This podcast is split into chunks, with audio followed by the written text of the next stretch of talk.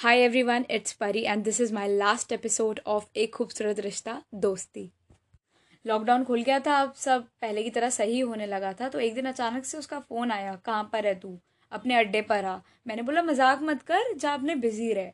तो बोला, जल्दी आना। तो फिर मैं चली गई बिना सोचे समझे, मैं वहाँ क्या देखती हूँ?